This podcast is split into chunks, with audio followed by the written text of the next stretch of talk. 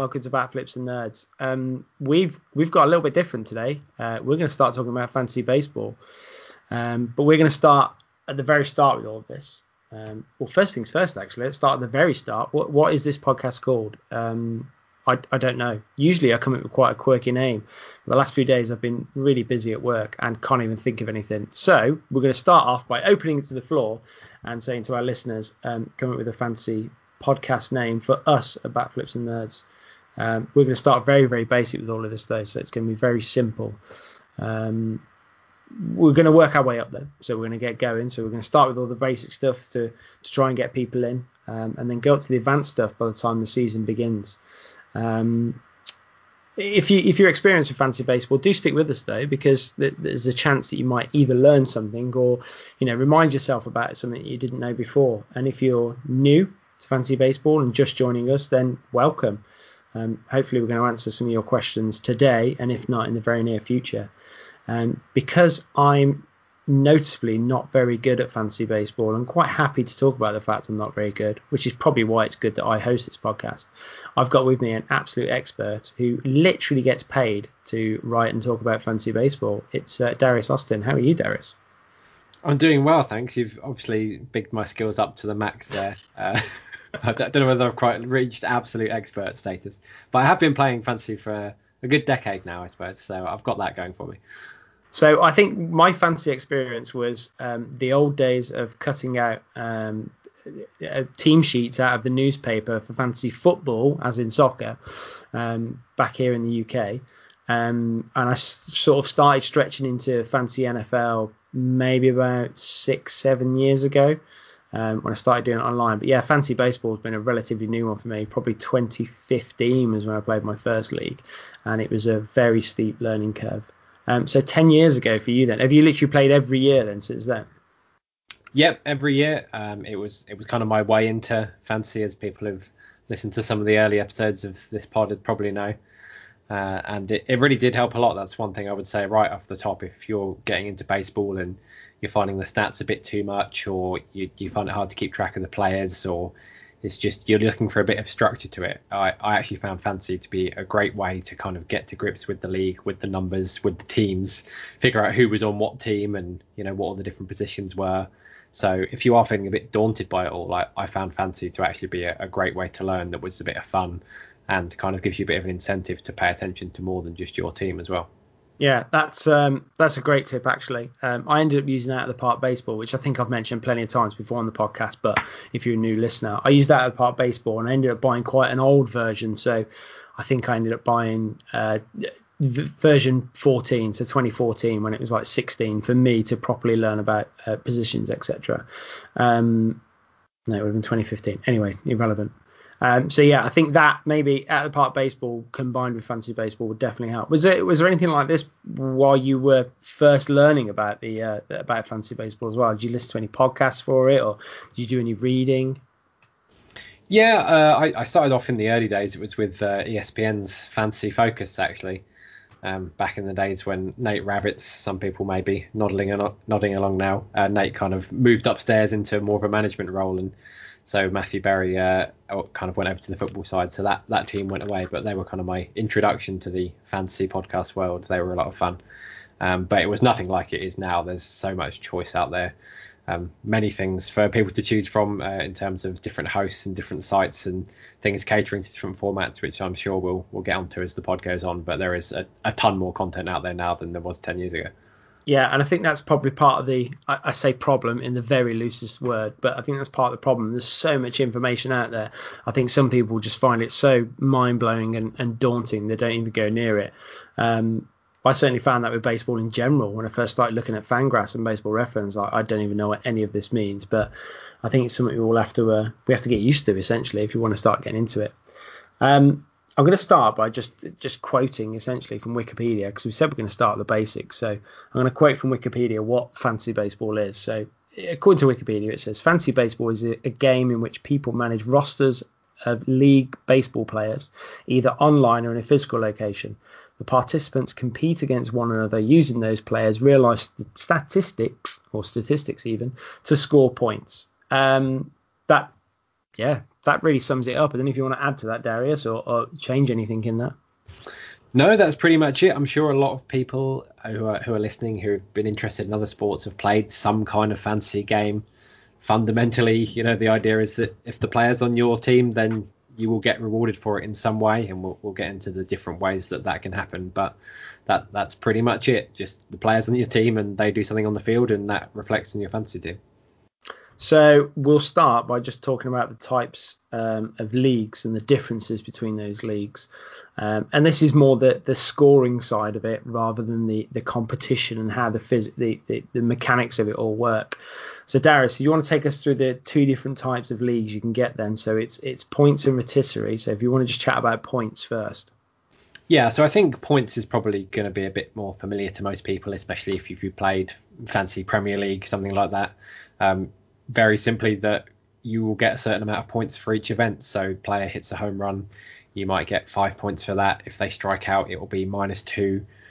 Baseball has a lot more stats than football does, so that is something that you'll find different immediately. There'll be quite a few categories. Points leagues often reward players for doubles and triples as well. There'll be stolen bases, and then you lose points for stuff like strikeouts, caught stealings. But there's so many different kind of scoring formats in points leagues, and you'll probably find that every time you join one, they've all got their own quirks and different ways of rewarding players. But it's quite an easy way to track, and I think it's possibly a bit of an easy way to manage your team as well, because you don't have to think too much about accumulating different categories. Rotisserie, bit of a confusing name. It's actually called this because the restaurant that it was invented at was called Le Rotisserie Francaise, I believe. More commonly abbreviated to Roto. So if you see anybody see Roto, that's what this is. This is basically where you have the distinct categories. So there'll be a home runs category, a strikeouts category, a wins category. And the person who finishes in the first place of those categories will get the most points. Second place gets second most points, and so on. And however many points you get will depend on how many teams you have. So that's kind of... the basic idea with that is to have average home runs, stolen bases, runs and RBI on the hitting side, and then wins, strikeouts, saves, ERA and WHIP on the pitching side. Those are the basic Roto categories. But again, more varied categories are coming into play these days. You will often see quality starts instead of wins these days, on base percentage instead of average. And you can get all kinds of silly things. I've played in Roto leagues where somebody added cycles as a category, which was incredibly daft because you maybe get one or two a year, and nobody really likes that. But if you're setting up a fantasy league, don't use cycles. That's my first hot tip out there. I think that's a fair one. We tried to set up a league last year, and I think I'm still going to try and push it through this year. And it was essentially trying to get the worst team you could have. So it was things like, for hitters, it was things like strikeouts. It was what else did we have? I think it was hit by pitch, one of them. In fact, I can't remember what it was, but there's caught stealing. There's all sorts of essentially terrible categories. And the great thing about that sort of league is you can't really research it. Like you can maybe get your power hitters and stuff, but that was it. The other thing. So if they hit a home run, you lost a load of points as well. So yeah, as Darius says, there's various connotations you can do on it. It's great. Out of the two, Darius, have you sort of a preference that you aim for? And maybe if you're a new player, which one would you try and guide people to? I think Roto leagues are still the most common. And so I think you'll find the most content out there. A lot of rankings are geared towards 5x5 Roto leagues. So in terms of you're looking for somebody to hold your hand through it and, you want the most content to be tailored to that, then they're probably easier. In terms of actually dealing with the team, I do think that points are kind of simpler, because in Roto leagues you need to think about balance. You have to think, where are my stolen bases coming from, where are my home runs coming from, have I got enough starting pitchers, have I got saves? In points leagues it doesn't really matter how you get the points as long as you get the points. So even if you just go all power hitters, as long as you've drafted your team in the right way, you get the most points, you win the league. It doesn't matter whether you stole 100 bases or 5. Whereas in Roto leagues it's quite hard. You can get away with punting one category maybe, but often if you're deficient in 2 or 3, that doesn't matter how good you are in the others, you won't win. So I think from that perspective, points are a bit easier. And a lot of people listening who are thinking, I've played fantasy football or another similar kind of game with a point scoring system, will find that easier to relate to. Yeah, all sounds very sensible to me. So let's talk about keeping on the types of leagues as well. So within points and rotisserie, you also got different types of competition. So we've got written down here head-to-head and rotisserie. So there's two clear ways that you can actually play a fantasy season. So, Darius, do you want to just explain the difference between head-to-head and then roto again? Yeah, so in a head-to-head league, it's exactly as it says. You compete with a specific person every week. So anybody who's played fantasy NFL will be extremely familiar with this because this is how most American football leagues are set up. There are formats like this. The Fantasy Premier League does that cup competition type thing where you play a specific team every week. So you don't have to worry about all the other teams. It's literally just who you're facing that week and whether you get the most points or you win the most categories. Then you'll get the win.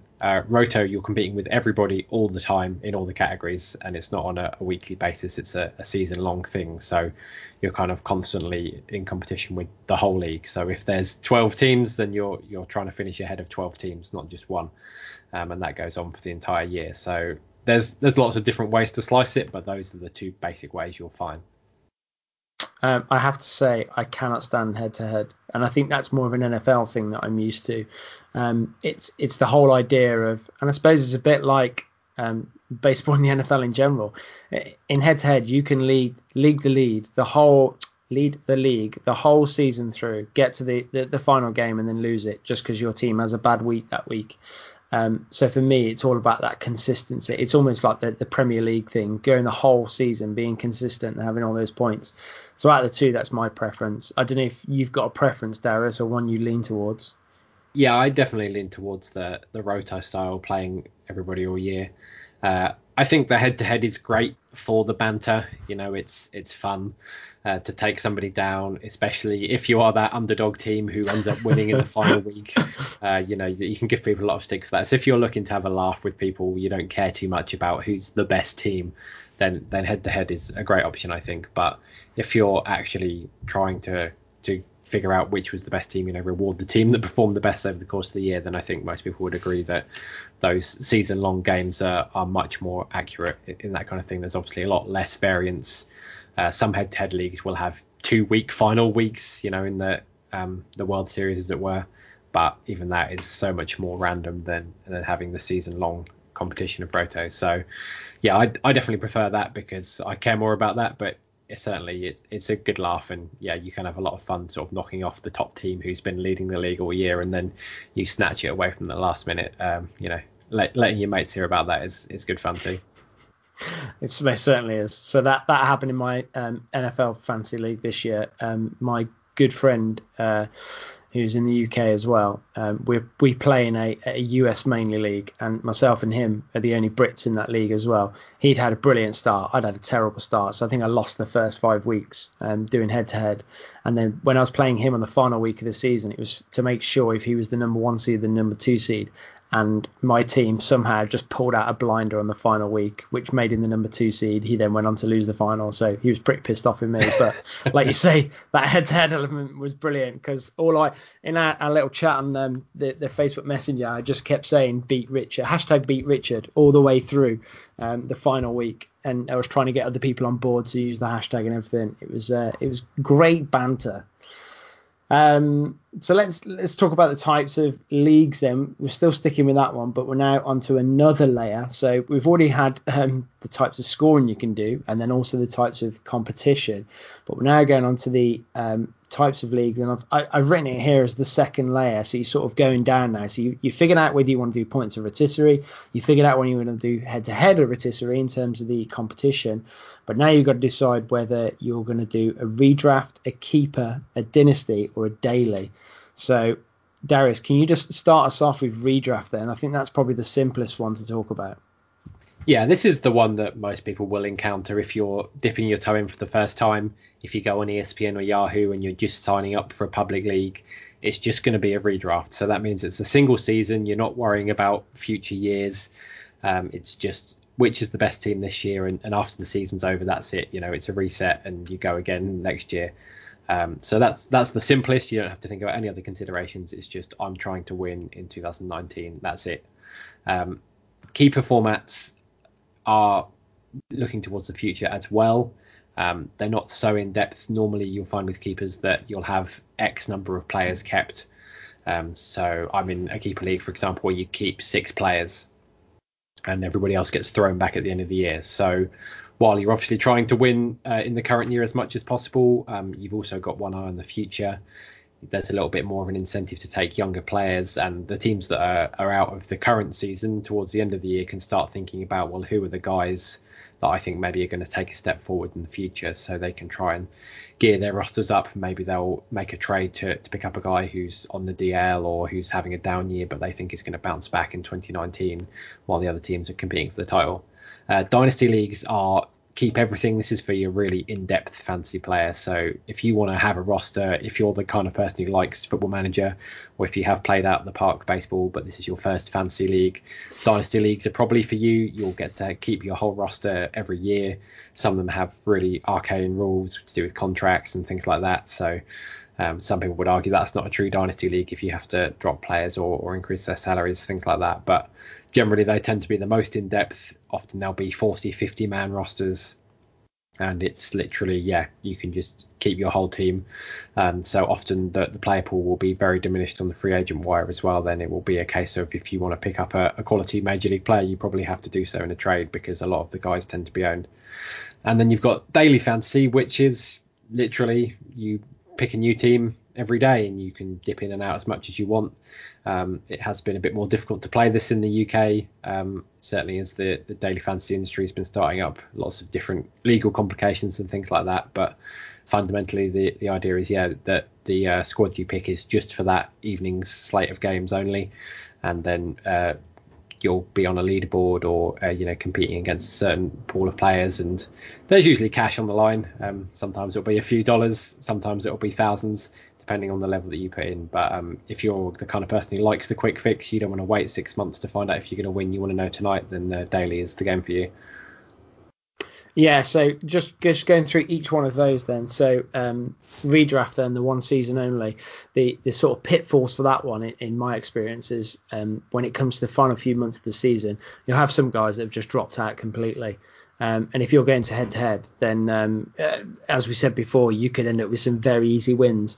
And it can be quite frustrating if you're pushing to try and win the title and your schedule is up against other guys that are pushing for the title, whereas one of the other guys who's near the top has got 2 or 3 games against guys who have completely checked out and aren't even checking the league anymore. That can be a real letdown, and it's quite annoying for that league as well. In terms of keeper, it sort of tied in with dynasty as well.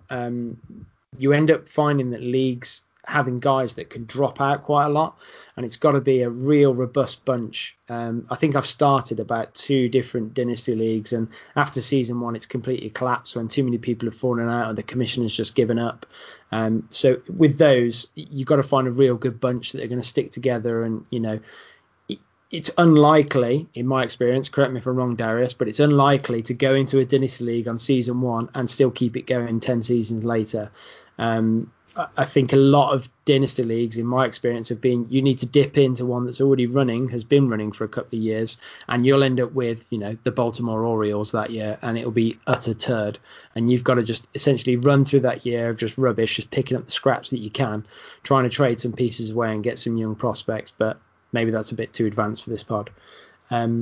So with those, there's pitfalls with all of them. Daily, and this really comes into a question that's going to come later. Out of those 3 leagues we've just spoken about before, so redraft, keeper and dynasty, the players are yours, they're no one else's, so they can't use them. Whereas daily, everyone can use the players. So if you want to put Mookie Betts in your team that night, everyone else can put Mookie Betts in their team that night.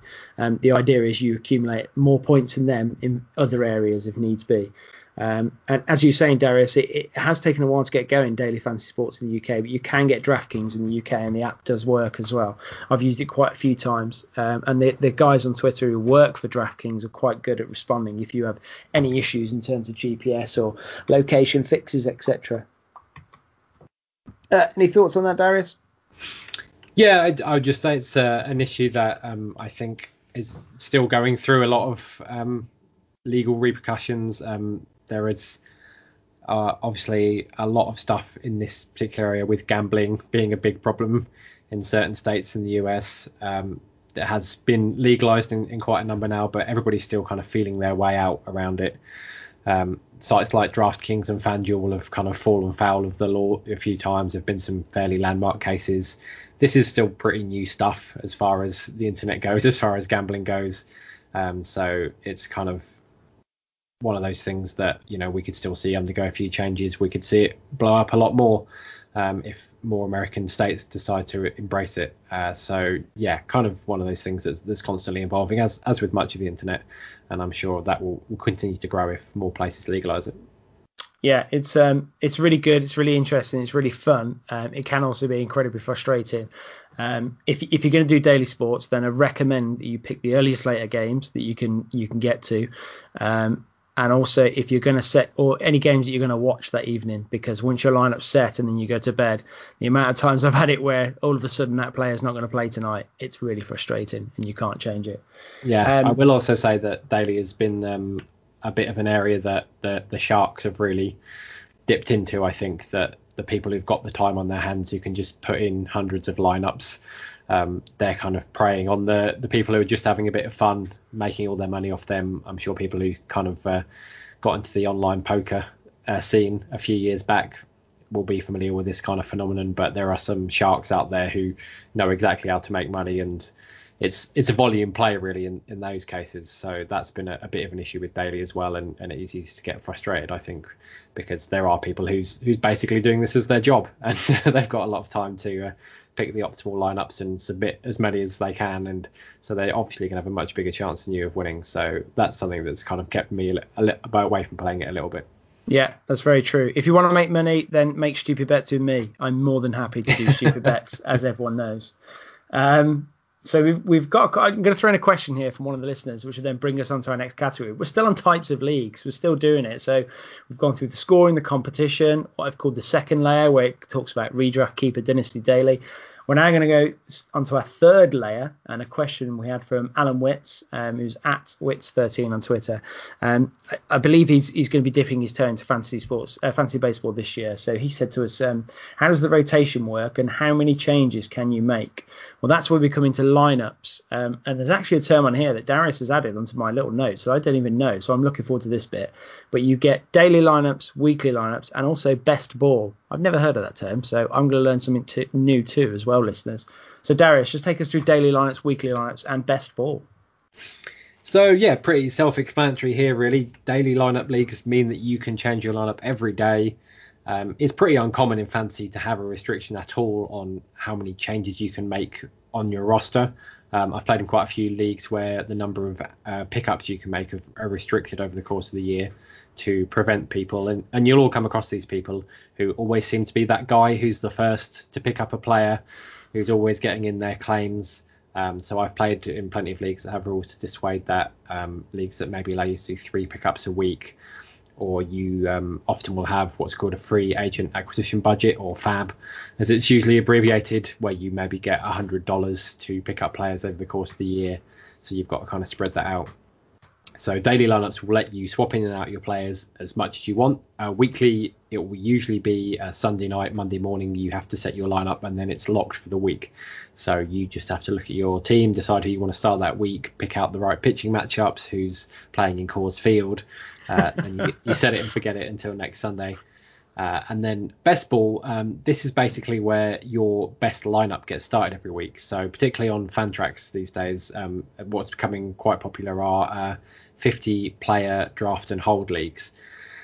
So you draft your lineup at the start of the season. Each week, the team that scores the most points will be entered for you, basically. So whoever the players who would have scored, I think it's maybe 24, 25 starting players, they get slotted into your lineup, and then it resets and you go again the next week. So it's just picking out the players who score the most. So it's kind of a completely different strategy. Quite good if you're looking to maybe do a draft, but you don't want to sit there and manage your team all year. That's the kind of league for you. So those are 3 different ways of managing your team, and really which one you do depends on how much time you want to invest. I'm a daily person myself, because I really like checking every day, and I also like being able to kind of dip in and out when I can. Weekly involves less constant input, I think, to do well, but you do need to make sure that you're there on the Sunday or the Monday to react to the latest injuries, react to the latest news. If you miss that for a week, then your team could be completely useless the next week. So do bear that in mind. If you're somebody who has to work on a Sunday, for example, then that might be a bit of a pain for you. And then, yeah, best of all, if you're like, I've got the draft bug, I want to draft a team, but I do not want to sit there for 6 months and manage it, then go for that, because that's kind of a fun way to do a draft, which is, as we'll get onto, probably one of the most fun parts of the season. But you don't then have to go in and make hundreds of changes over the course of the year. I think I've just found a new format that I like. Baseball sounds brilliant. I love the sound of that. I did not know that existed. That's really good news. So, yeah, daily lineups. Again, as I said about daily fantasy sports, you can now fall foul of that. Right, my lineup's set up. I'm all ready to go. I'm going to, it's, you know, well, for me, it's 9 o'clock. I'm going to bed. But for most normal people, 10:30, I'm off to bed now. Switch your phone off, go to sleep. And then all of a sudden you wake up in the morning. Oh, Mookie Betts didn't start. He got pulled from the lineup. Great. I've lost out on points that night. Weekly lineups are incredibly good fun because, as Darius said, if you miss 1 week, my God, you are really going to struggle that week, and especially for the rest of the year. In the Great Fantasy Baseball Invitational last year, I think I missed 2 weeks at the start of the season just through work and, you know, forgetting to actually set my lineup on a Sunday evening, Monday morning. And it just completely screwed me. Admittedly, my draft strategy screwed me as well, which will come later. But yeah, not setting that lineup is absolutely crucial. And the great thing about the weekly lineups is, especially in the UK, if you put Mookie Betts in for that, I know I keep using Mookie Betts, but if you put Mookie Betts in for that week and he misses one game, well, it's not merely a drama. You know, you've had him for the rest of the week, so it's perfect for it. So I think as a UK baseball fan, before knowing about baseball, which is now my new favourite format, weekly lineups were my preferred method of playing fantasy baseball. I can see your point as well, Darius. And the great thing about daily lineups is it keeps you so in touch with the rest of baseball. The amount I learned about different players last year who were on my fantasy team, but I had no interest in before, was brilliant. Because you're constantly looking at those stats and trying to work out, you know, if you're going to drop them or keep them or go and sign somebody else in the free agent market. There's quite a few names that you know, were unknowns to me before playing fantasy baseball last year. Have you played any best ball at all, Darius? This doesn't sound like your dream format. I haven't yet. No, I do intend to play one at some point. And yeah, obviously once you've done the draft, you don't have to do a ton of input. But also, this is kind of a busy time of year for us. It seems funny. People think, oh, it's the dead of the off season, but actually we're doing a ton of preview content, BP, and it's also I'm in quite a few dynasty leagues where we're thinking about keepers and got drafts coming up. So it's actually a time when I'm thinking about quite a lot of different things, and I'm not generally thinking, oh yeah, you know what, I could do another draft right now. Going back to types of leagues, I'm sure we'll come into it on the draft, but be aware, folks, if you're going to do a dynasty league, it's generally quite a slow draft, and they'll be starting soon, I reckon, to make sure they're all good before the start of the season. And when I say slow draft, I mean sort of, you know, could be 6, maybe 24 hours a pick. It takes a long time, especially if you've got a big league, which brings us to our next subject. Look at that seamless transition. Number of teams. So the number of teams I've put down here, and I think it's true, adjust the difficulty of finding talent within the league. If you imagine you've got a 10-team league, there's a lot of talent out there. Bearing in mind there's 30 major league teams, as we all know. If you've only got a 10-team fantasy league, that's a lot of players to go around. If you've got a 30-team dynasty league, and as we said, that's one that keeps going, that's going to be absolutely brutal to try and find talent. Darius, what sort of team leagues are you used to? What do you aim for? And are there any that you avoid at all? I play in a pretty wide range, to be honest. The league I've been playing in the longest has kind of been an 11, 12 team keeper league. That was the one that I joined right after my first year. So I've been playing that, I think, last year would have been the 10th season of that league. So that's been a lot of fun, but there is a lot of talent out there. The waiver wire is very plentiful. The rosters are pretty small, so it's easy to pick up guys, you know, guys with favourable starts, finding new closers. You know, the pop-up prospects aren't always owned. On the other hand, we just drafted a 30-team dynasty for Friends with Fantasy Benefits. And I think I'm just having a look at the waiver wire now. The top pitcher currently listed out on the waiver wire is Andrew Kashner. Oh. Top hitter is, they're all catchers. It is only a one catcher league, mercifully, but Matt Wieters is the number one hitter on the waiver wire. Wow. So this is the idea of the kind of differences you get. Again, if you go on ESPN and Yahoo and sign up for a public league or something, it's going to be a 10-team or a 12-team league. So it should be pretty shallow. There'll be plenty of opportunity to pick guys up. And you don't have to worry too much about, or am I going to be able to find replacements during the year? That they will be there because, you know, it's a simple math problem. You said 30 Major League Baseball teams. Most of those teams are going to have 7 or 8 guys who start the majority of the days. Most of them are going to have probably at least 3 to 4 reliable starting pitchers. So if there's only 10 teams in your league, obviously there's going to be tons of guys out there. By the time the amount of teams in your league matches the amount of teams in baseball, then you've got a problem. There's going to be lots of teams out there who are having to start guys who are utility bats. And what you'll find in teams, dynasty leagues that deep, is that a lot of teams just don't try for many of the seasons. They just stack their lineups with prospects and they wait. You know, they pick on the teams who are trying to compete now. They get their prospects and they're quite happy to sit out 2-3 years. Padres style, while they wait for their prospects to get to the majors. No, you wait for the debt to clear first. Oh yeah, wait for your debt to clear. Yeah, debt to clear, then the prospects, then sign the free agents. Because they, you know, Manny Machado and Bryce Harper will come around again. It's not a problem. Let's not get into the Padres now.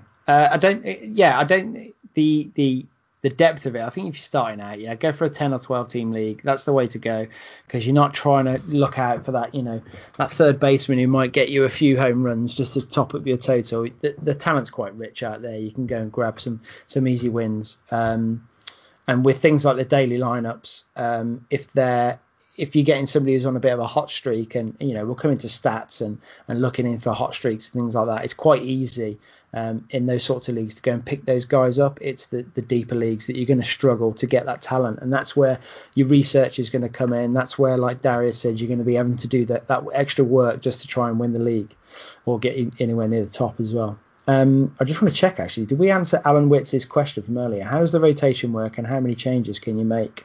I think we kind of answered that, didn't we? In the sense, well, we covered that by basically saying that there is no limit on how many changes you can make. It. Yeah. And the rotation, you're not officially setting a rotation. You're allocating pitchers to starting pitching, and if they're starting that day, they're starting. It's not a case of you've got to, you know, put your 1 to 5 in and they'll go through that rotation. It doesn't work like baseball in that sense. So you could have, you know, 5 pitchers starting for you that day and then none for the rest of the week. That could just be the way it happens. So let's go on to the players then. We've said is there sort of a default number of players for each team that they have to draft, and you kind of touched on it with, you know, 2-catcher or 1-catcher leagues. And Alan Witz comes back again and asks, does one team have 1 player, or can you all share him? We kind of spoke about this in daily, but daily fantasy sports. But with fantasy baseball, if you're not playing daily fantasy sports, once you've drafted that player, he's yours. No one else can have him unless, you know, you drop him and they pick him up, or you decide to trade him. Darius, what's the kind of deepest league you've seen, and what's the average, really? Deepest league I've seen. I was briefly in a score sheet league. Score sheet is a whole other beast. We won't get into score sheet now. Suffice it to say that of all the league types we've covered so far, score sheet is deeper than any of them we've gone to. You even have to think about defense as well. So oh my word, that's a whole other animal. But that's the kind of league where, like, yeah, even, you know, every team's top 30 or 40 prospects are owned. Bit ludicrous. In terms of starting lineups, you don't tend to get more than basically you'll have the standard positions. So you've got catcher first, second, third, short, 3 outfielders, utility. Most leagues will tend to expand that, because if you use just those positions, especially in a 10 or 12 team league, it gets very shallow on the waiver wire, and you get some pretty good players out there. So what you'll see in a lot of fantasy leagues, and I think this is like ESPN and Yahoo's standard setup, they'll also add a middle infield spot, so that can be second base or shortstop, corner infield spot, which is first base, third base, and they'll use 5 outfielders, not 3. So that's your kind of standard hitting lineup. Pitching is almost always 9. in my experience. The vast majority of leagues I've played in have been nine pitchers. Sometimes they would literally just be P spots, so you can put starters or relievers in those, doesn't matter. Some leagues will split that out, so they will force you to have two relief pitcher spots maybe and three starting pitcher, and then the rest will be either or. So those are the kind of standard roster sizes. I think that works out as 23 active players, and then I think Yahoo normally does maybe a six-man bench. ESPN tends to be four, I think. So again, that impacts even if you think it's just 12 teams. If there's two bench spots different, that's 24 extra players out on the waiver wire. So all these things are kind of stuff that you'll need to think about, and it really depends where you sign up. And if you're in a custom league, the guy who set up your league may have just gone nuts and said, oh yeah, I want everybody to have 10 bench spots, or we all need to be starting three catchers. Wait, please don't let your league do that. But those are the kind of things you can do. You know, there are lots of settings to customize, and positions are certainly one of them. So if you're kind of trying to set up a fun league with your friends, then play around and see what you can do. You might find something that really interests you. I've just recently received my email from the Great Fantasy Baseball Invitational to say that I'm in for a second year. I have no idea how. Justin's put me in for a second year. I think so he could just laugh at me. And the fact that league's a two-catcher league is already giving me a headache. I literally don't know what to do. I think last year I ended up drafting Austin Hedges and sticking with him until Cervelli started to start hitting home runs. So I just switched him there and then. Two catchers is already giving me a big headache. Yeah, a three-catcher league? Jesus. To clarify, I've never played in a three-catcher league. I'm just saying it's the kind of bonkers thing that somebody might do if they hadn't ever set up a league before. That'd be horrible. With those, so let's talk about the corner infield and middle infielder slots as well, and especially utility slots. That's quite an important bit as well to try and get your head around. I know it sounds so simple. Well, maybe it doesn't. When I look at it now, it looks so simple. You go, oh yeah, corner infielder, middle infielder, got that. That's fine. But there's going to be times as well when, you know, your second baseman, let's say it's Pedroia, he's not playing that evening, either because he's injured or Boston aren't playing that night. And you might have a middle infielder who can't actually play second base. He's just a shortstop. So you find that you might have to do some jiggery-pokery and move some people around. And it ends up being a little bit of a puzzle, and trying to use that utility slot as well of slotting people in and out of there. But that's something you kind of have to just get used to and look at it. If you can, try and get players that have got two or three positions. If they've got three positions, great. But if you've got dual eligibility for different positions, that's even better. So finding those sort of utility guys, almost like your Brock Holtz, people like that who can play all over the place, so you can just slot him in wherever, and if he's getting a game, at least you're going to get some points out of him. The two catcher league stuff, as we said, is pretty brutal because catchers aren't great anyway, and now you've got to draft at least two and play two every day. It's pretty painful. So let's talk more about player restrictions then. So Darius, you mentioned the fact that some leagues have pitchers just listed as P, which means you can put a starter or a reliever in there. And with your starting pitchers as well, you can end up doing something called streaming, which I don't think we're going to go into just yet, but essentially you change one pitcher or maybe two pitchers every single day or week just to try and get a starter in there all the time. But some leagues end up putting innings or start limits on there. Do you want to just quickly clarify on that, what the sort of standard is? Yeah, again, very much depends on your league size. My long-time keeper league has a 200 start limit, for example.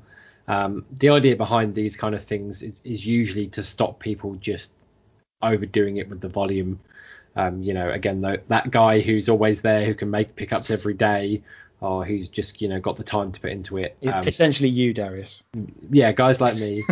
But it's to stop people basically flooding, the lineup with players, just getting as many stats in as they possibly can. It's a bit more about trying to force them to make good decisions, quality over quantity. So you can't just go out there and just keep starting players. And I've been in leagues with players who have not noticed that there are limits, so do pay attention to this, and this is something we'll come on to again.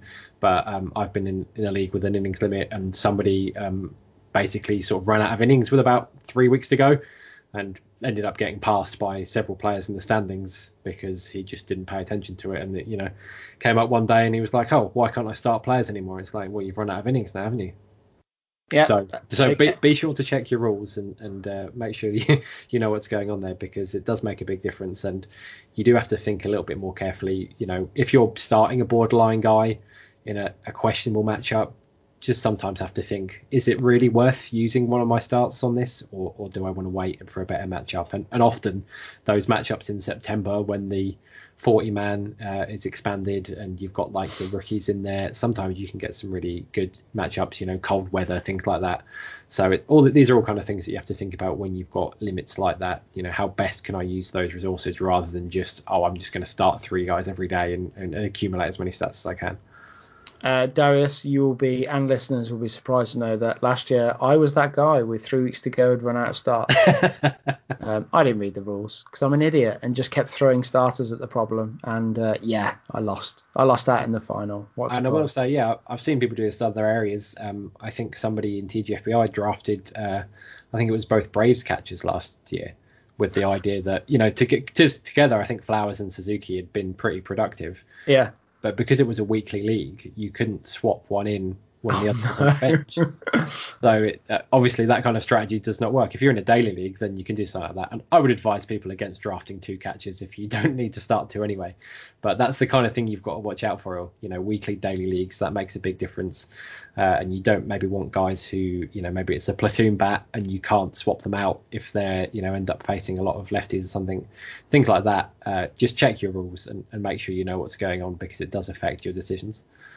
And we'll come into that now. Well, we're going to talk about AL and NL only leagues. I mean, if people get involved in this in their first attempt, that's pretty brave. But essentially, with some of the player restrictions, you can have just NL only leagues and AL only leagues. I believe Darius, correct me if I'm wrong, but the NL only leagues as well, they sometimes have the pitchers hitting accumulating stats as well. I've not played in a league like that. So I don't know. I haven't seen that, but I wouldn't be surprised. It's certainly something that you see people complain about a lot, usually with Madison Bumgarner in recent years, because he's hit a few dingers, complaining that they don't get his hitting stats. But I personally haven't played in a league like that. So we've literally got Ohtani now. That's it, because I don't know who Bumgarner's going to play for next year. Yeah, Michael Lorenzen kind of keeps talking about this, but we'll see what happens there. Yeah, true. Okay, then. So let's look at the stats then involved in the league. So as Darius, you've mentioned quite a few times now, you've got to understand the stats really, haven't you? Because if you don't know what stats are going to accumulate what points, that's going to completely affect your year going forwards, really. I essentially took Joey Votto quite early last year thinking, yes, he's going to do quite well for the OBP. And then when I looked at the rules afterwards, OBP wasn't even involved. It was average. I was like, that's not so good. I mean, Joey Votto's got a good average, don't get me wrong, but his OBP was the one that was making me, well, would have been making me all the points, but that just wasn't the case. So, yeah, we've put here in the notes to really study the points before you go into the draft and determine where your picks are going to go. You know, if stolen bases for some reason aren't involved in your league, then, you know, it's going to decide whether you take to people like Billy Hamilton who don't really provide much else, or, you know, Whit Merrifield as well. You're going to be going for him when your stolen bases aren't going to count for anything. Have you got any more to add on that, Darius, when it comes to understanding those stats? I will say that there are lots of resources out there that if you're thinking, well, how am I supposed to rank these players if your league isn't set up perhaps in the standard ways that we talked about earlier, there's plenty of things out there. Fangraphs have their own auction calculator. So basically what you can do is go and plug in your league settings, tell it which categories you use, tell it how many teams you've got. And it will spit out a bunch of dollar values to help you rank those players. Tanner Bell over at Smart Fantasy Baseball has got a very cool Excel sheet that you can get from him that kind of will help you to calculate values based on your specific league setup. So there's plenty of things out there, lots of subscription sites. I think RotoWire maybe have some draft software if you sign up with them, stuff like that, that will help you tailor your rankings to your league. So that kind of thing can help a lot. And certainly if you're in a points league, you can just take a set of projections, you know, go onto Fangraphs or Baseball Prospectus or wherever you want to get your projections from, and then go and stick them in an Excel sheet, look at your league scoring, you know, and figure out how this is going to correspond. So if your league maybe rewards players more for home runs than the standard format, then you can obviously just put that in an Excel formula and go, oh, Joey Gallo's like the 10th best player in my league because he's going to hit a ton of dingers, and batting average doesn't matter. So stuff like that, you can do that yourself. It's a good way to get to grips with the stats and figure out how people will be valued in your league, and you'll get an edge over the rest of your league because they'll be going on the kind of the standard site rankings, which usually are based on those 5x5 standard categories that we're talking about. So if batting average isn't used in your league, that's not going to be factored in into those standard site rankings. So that's an area where, especially if you're in like a new league with a lot of people who haven't really done fantasy before, you can really get an easy edge just by doing that kind of thing.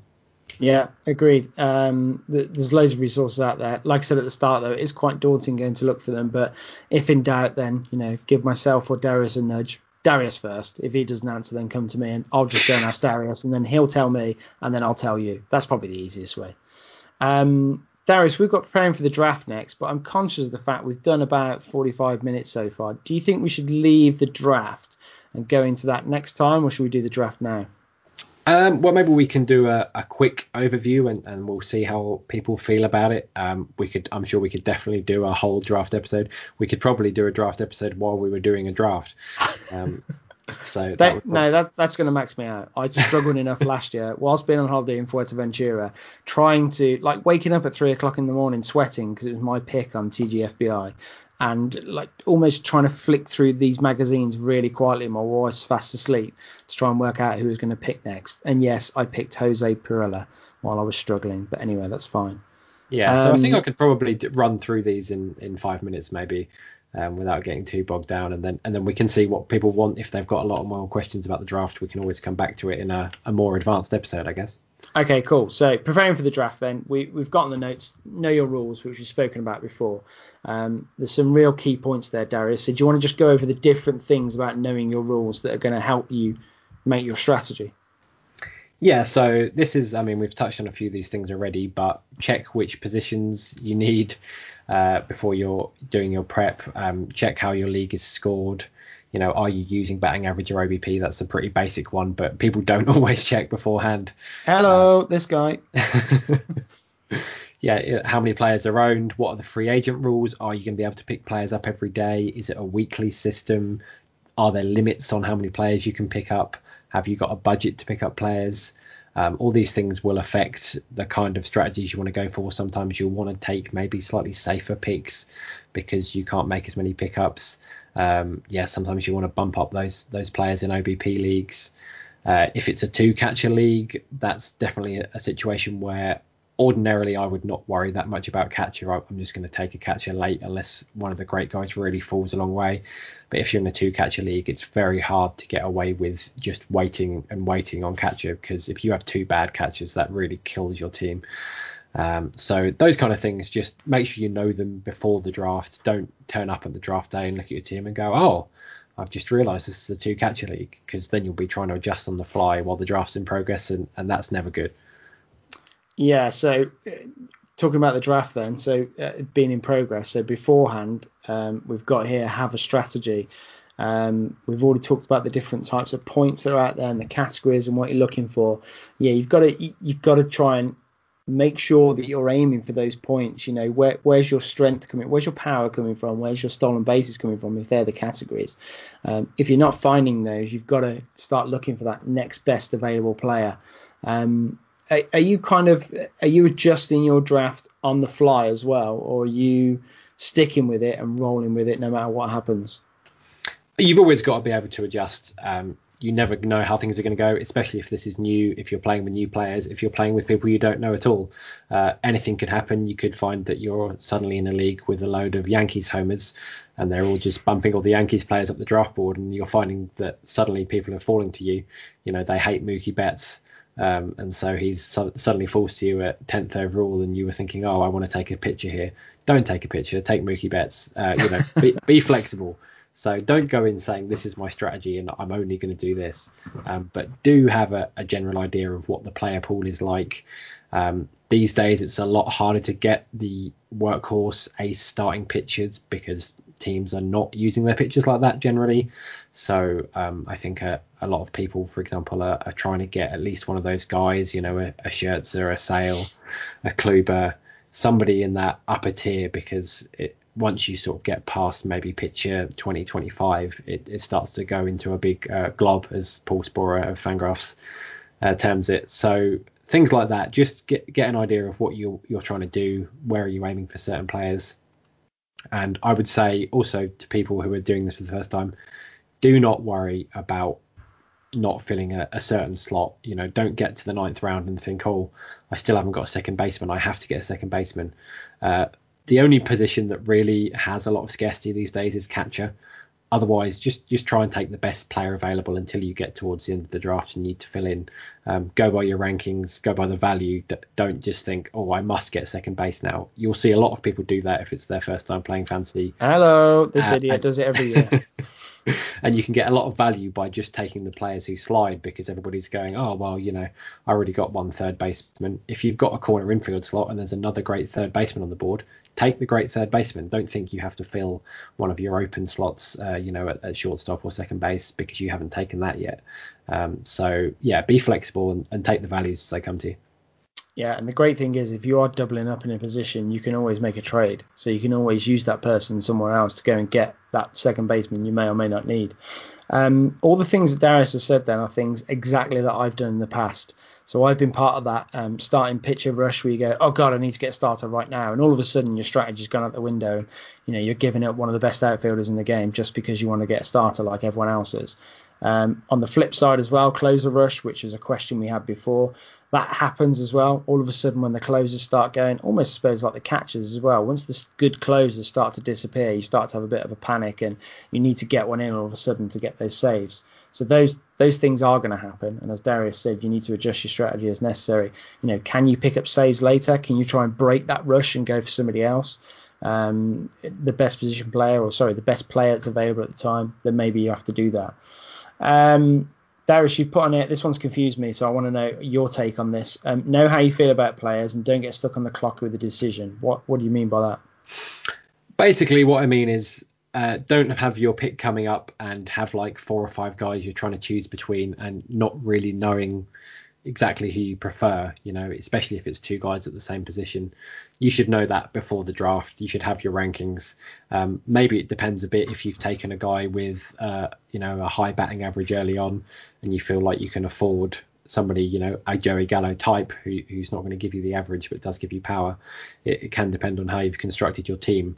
But you should kind of figure out what you think about players. Are you confident in them? Do you think they're going to take a step forward? Do you have a concern about, you know, an area that maybe they got a bit lucky in 2018 and you don't think they're going to sustain? Be figuring out that stuff before the draft. Don't go into the draft and find, oh, it's my pick in 2 or 3 minutes and I've got to choose between these guys and, oh, I don't really know how I feel about this guy.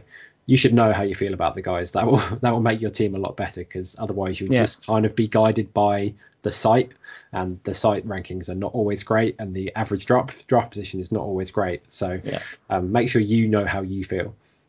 That makes total sense.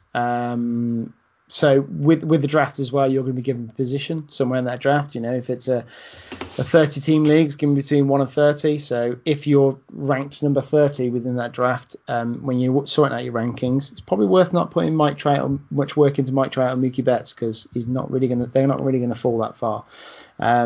You've got an advantage, though, because you can do mock drafts, which are usually available through the app or whatever you're using for fantasy baseball. With mock drafts, you can just practice it over and over again and try and work a strategy and see if it works for you. Bearing in mind, I have never won a fantasy baseball league in the 3-4 years that I've been doing it. I have never found mock drafts that useful. Darius, sell it to me. Why are mock drafts very good? I think they can be good. I don't think they're exclusively good. I would say this might be the time that it's the most useful, because if you've never been on the clock in a fantasy draft, it can be a bit weird, and suddenly you'll be like, oh, I've got a minute to make my pick, and then you look at the clock again, you've got 8 seconds to make your pick. So put yourself in that situation and make sure you're used to it, even if it's just to make sure that your computer works with the draft software, because I've also been in a position where like my browser's crappy and like the clock only counts down once every 3 seconds, you know. So it's worth testing, but it's also worth putting yourself in that position, because you might find that, you know, it's a bit daunting at first and you don't really know who you're taking. And so it's a good idea to kind of get used to it, especially if you're towards what's called the turn. So if you're in a snake draft, and we'll we'll talk about snake drafts a bit. But if you have two picks that are close together, basically, sometimes you might have to pick one player and then 20 or 30 seconds later, it'll be on the clock again for your pick. So you need to be able to pick quickly. And yeah, it's a good idea to have a go at a mock, even if it's just once, to get used to that kind of thing. Beyond that, you can test out strategies. I think it's of limited use because a lot of people aren't taking them seriously, or they're full of bots, which just draft from the standard rankings anyway. So you could do it if you say, oh, what happens if I take three starters in my first five picks? How does my team look? If you want to try something like that, they're okay for that kind of thing. But generally speaking, they're not going to recreate a proper draft that closely, especially if you're playing with a bunch of people who know what they're doing. They won't draft anything like, you know, people in the mocks do.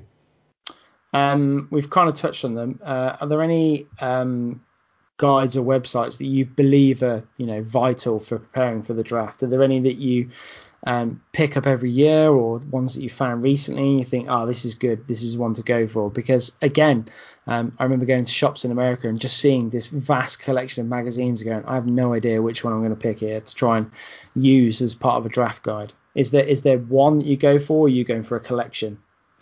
Yeah, I mean, I don't tend to specifically get draft guides. I use a lot of sources. So something I would say is, like, it's cool to have a magazine, but I wouldn't heavily rely on them, because often these things have been produced maybe 2-3 months before the draft starts.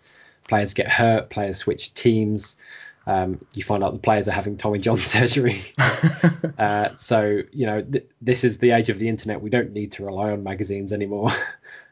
It's easy to go on the website and find the information. So Fangraphs is essential, obviously. I'm going to plug Baseball Prospectus. I was going to say, I can't believe you didn't do that first. Let's hope you're not listening. That was me downplaying it, so I didn't sound too biased. But I will say Fangraphs are also very good. If you're somebody who likes to play with the data, maybe, and download a lot of the stats, Fangraphs are great for that. You can get CSVs that will go straight into Excel nicely. So that's quite handy. But there's loads of sources out there. There's loads of podcasts out there. They can be really useful, especially if you're somebody who's on the go, or maybe you don't have a lot of time to sit at a computer and play around with the stats. Podcasts are great for your commute. If you're in the car, if you're walking to work or on your bike, you know, whatever it is, you can listen to them on the go. There's often a lot of good info in there from a lot of smart people. There'll often be specific podcasts at this time of year for draft strategy, previews for position, for different teams. The Fantasy Benefits crew that I'm part of is going through all 30 teams right now. So if you want to get familiar with a particular team, then there's a podcast for every single team. And there's also a prospect podcast for every single team if you want to get a bit more in depth. So there's tons out there. Find what works for you. You know, listen to a couple, see if you like the hosts or not, see if you can relate to the info they're giving you. But yeah, look around. We can give you recommendations on Twitter for the ones that we like, but find the ones that you enjoy. And yeah, just make sure you're on top of the news, I would say, is the biggest thing at this time of year, because I've seen so many people in drafts take players who are injured or who have just been shunted down the depth chart on their teams because of a signing, and they haven't realized because they're not paying attention to what's going on. So I think that's maybe one of the most important things you can do that can give you another edge on your competitors. Just stay on top of the news and you'll get ahead. Yeah, there's an app called Roto World, which you can download for smartphones. And on there, you can essentially pick favorite players, and it will give you updates as soon as any news comes out about them. As soon as I've drafted a team, I will then go and add all those players onto it, and you'll just get the updates as they come through. You know, if that player is going to be out that evening, if they're injured, if they're involved in a trade, if they're going to start losing playing time, whatever it may be, it'll give you updates, and it's great because it just comes through as a push notification. You don't need to go searching for that news. It's coming to you instead. I'd like to echo Darius's point about Friends with Fantasy Benefits as well. Their podcasts are excellent. Justin Mason does a thankless task of just pumping out podcast after podcast, reviewing everything and any player and any team and prospects, etc. It's incredible the work the guys all do over there. And the same with Sleep in the Bust on Fangraphs, an excellent podcast which covers a lot of things like starting pitcher rankings, if you've got two-start pitcher weeks and things like that. But these are all stuff we're coming to another podcast when we start doing some more advanced stuff. Okay, then, so we've spoken a little bit about the preparation for the draft. Now let's talk about the different types of draft. Do you want to just go over those, Darius? Yeah, so the two main types you'll see basically are snake drafts, which basically means so you would, go in order to 1 to 12, and then whoever's picking 12th will also pick 13th, and the order reverses, and you go back and forth, in that snake style. If you were to look at it on a piece of paper, it would look like, a snake, basically, just going back and forth across the page. So that's the probably the most common. And then the main kind is auction drafts. So you will get a budget. Often it will be $260, but that again is something you can set yourself. And that is where you can bid on players. So if you want to bid $100 on Mike Trout, then knock yourself out. Auctions are a lot of fun. They usually take longer because sometimes the bidding for players can go on for a while, but they are a more interactive kind of draft, and you can often get the better values in auctions as well, because in snake, obviously, you can only take what comes to you at certain spots and you're kind of locked in there. But auctions, you can do all kinds of different strategies. Stars and scrubs is a common phrase you'll hear surrounding auctions, where you maybe pay up for 4 or 5 really big players, and then you spend the rest of the auction spending $1 or $2 on picks.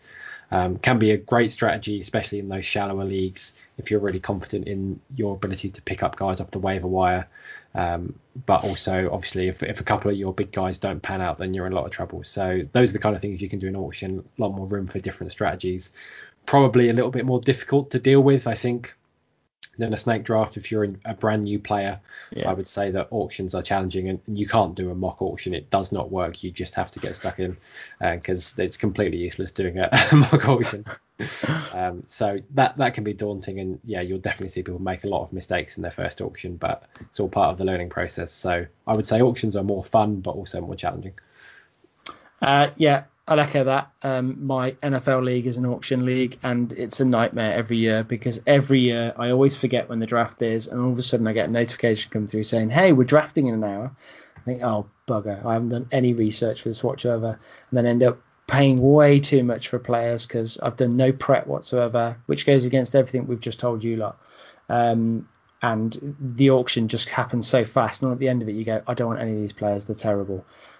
Snake draft's great, and as Darius said, if you're picking 12th, and then the snake then reverses, you're picking again, so you can get that, as Darius said, on the turn. You can get some great double picks there. You can, if it's in the first round, you could be picking up, like Darius said, say something like Corey Kluber and Chris Sale on the turn, which is great. You've just got your starting pitching sorted for the year, really. So there are some benefits in a snake draft to being the last pick of the first round, but also clearly you want to be the number one pick as well. Yeah, they're the main two types of draft, and we've kind of gone over the strategy. We've then talked about mock drafts and using those to get used to the site, whether you do it on your phone, your iPad, or a computer, wherever it may be. Make sure it works on whatever you're going to be using. Personally, I will try and draft on one machine, like my laptop, and then have the iPad open with all the stuff that I've collated in terms of information. But for the admin side of it, make sure you're locked away. Kids aren't anywhere near you. You've got no distractions whatsoever. Just concentrate on the draft as much as you can. Darius, I imagine you've got some form of draft dungeon and a big sign that, the girlfriend's not allowed in, and that's that. I don't have like a super draft setup, actually. I will say, anybody who's got more than one screen, you will find that a lot of help if you're doing a draft and you've also done your own prep. Being able to leave open your Excel doc or just your ranking sheet or whatever it is that you're using. Have that in one screen and your draft window in another screen. That's really nice. You don't want to be constantly tabbing back and forth. And I would say set things up properly. Don't have a sheet that's got 17 different tabs and you're like, oh, where's my second base rankings? I've got to find them. Make sure that you've set it up so you can use it in a draft quickly, because as we said before, sometimes you might only have a minute or two and you don't have time to be scrolling through your tabs or trying to figure out where you saved that document or whatever it might be. So as much prep as you can do, make sure it's easily digestible on draft day. Yeah, that is a great point. Do not schedule a draft when something else is going on. You can't say, oh, I'll just step away for 5 minutes. It does not work like that. You may find yourself getting stuck with the player you really didn't want. You can add a queue in a draft, a queue of players you want to take, but sometimes you'll put 5 players in your queue and there'll be the next 5 players off the board. So And then generally the machine will do an auto pick, and it will take either the average draft position that's going on that year, or it will just take the value from last year. And you could end up with a pitcher who's having Tommy John surgery and they're out for the year, but they're sat at that high point because they've got such a high value from last year. They might have had a great season. So as Darius said, you've got those 5 players in your queue ready to pick. You disappear from the computer. Those 5 players get picked by somebody else. And the computer goes, okay, I'll take the next best player available. And it's somebody who's not even playing that year. So yeah, if you can fill that queue, fill the queue.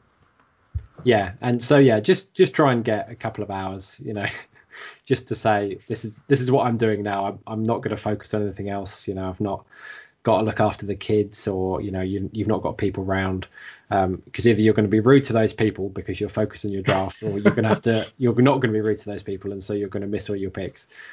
So, especially if it's the first one you've done and you don't really feel that comfortable with it, dipping in and out, then make sure you just set aside a couple of quiet hours to get on with it. And you'll have a lot of fun. It's one of the most fun times of the year, actually, draft season. And a lot of people, I think feel a bit of a come down after draft season and they want to do it all over again. So do really enjoy it, because it's one of the best bits about fantasy. Yeah, agreed. Right. So hopefully we've told you what fantasy baseball is. We've told you the different types of leagues in terms of scoring. We've told you the different types of competition. We've told you about what we call the second layer. So whether it's a redraft, a keeper, a dynasty, a daily. We're then into the third layer. We were talking about daily lineups, weekly lineups, and my new favourite type of baseball, best ball. We talked about the number of teams and how they can affect the level of talent that's available, the number of players that are actually on each team. We talked about the varying different player restrictions that could be taking place within your league.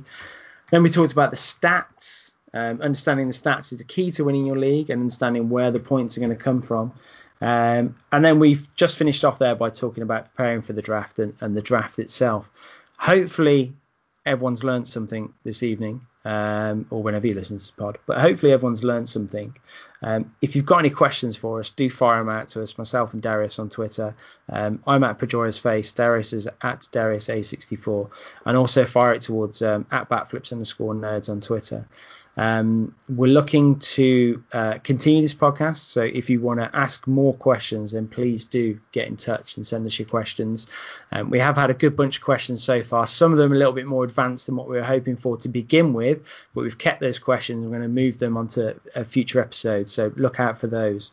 Darius, is there anything you want to end with just to finish off? Yeah, I would just say feel free to ask people. Like, the fantasy baseball community is pretty active on Twitter. There are tons of people out there who will be happy to offer you advice if you've got a player dilemma, if you don't really know what something means, if you're trying to figure out your strategy. Just go and ask. There are loads of people who will be happy to help you. There are loads of podcasts. You can send your question in.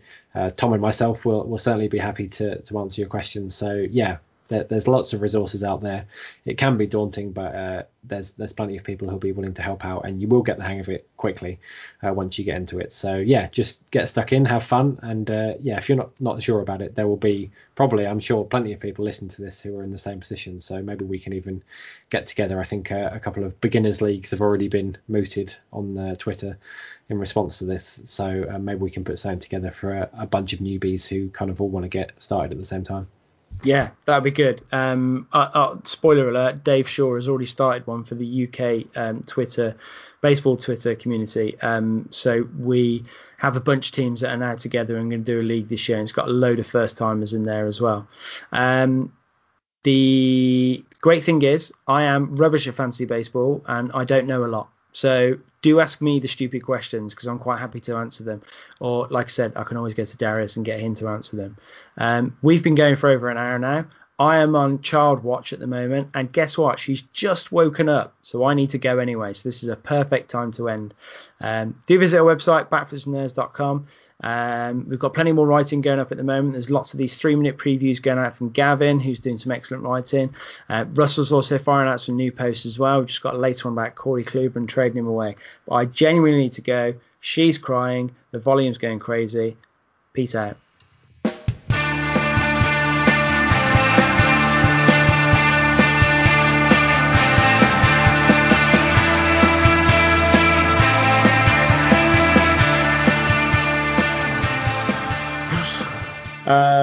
Right, let's do this then. I don't even know how to start an intro. Let me think. I'd start with the standard hello, what we always do. Yeah, you don't want people to turn off immediately, do you? So. No, that's true. I was going to say maybe we make this the intro, but then if people go, I want to listen to a fantasy pod, I don't want to listen to just Tom rambling about how to do an intro.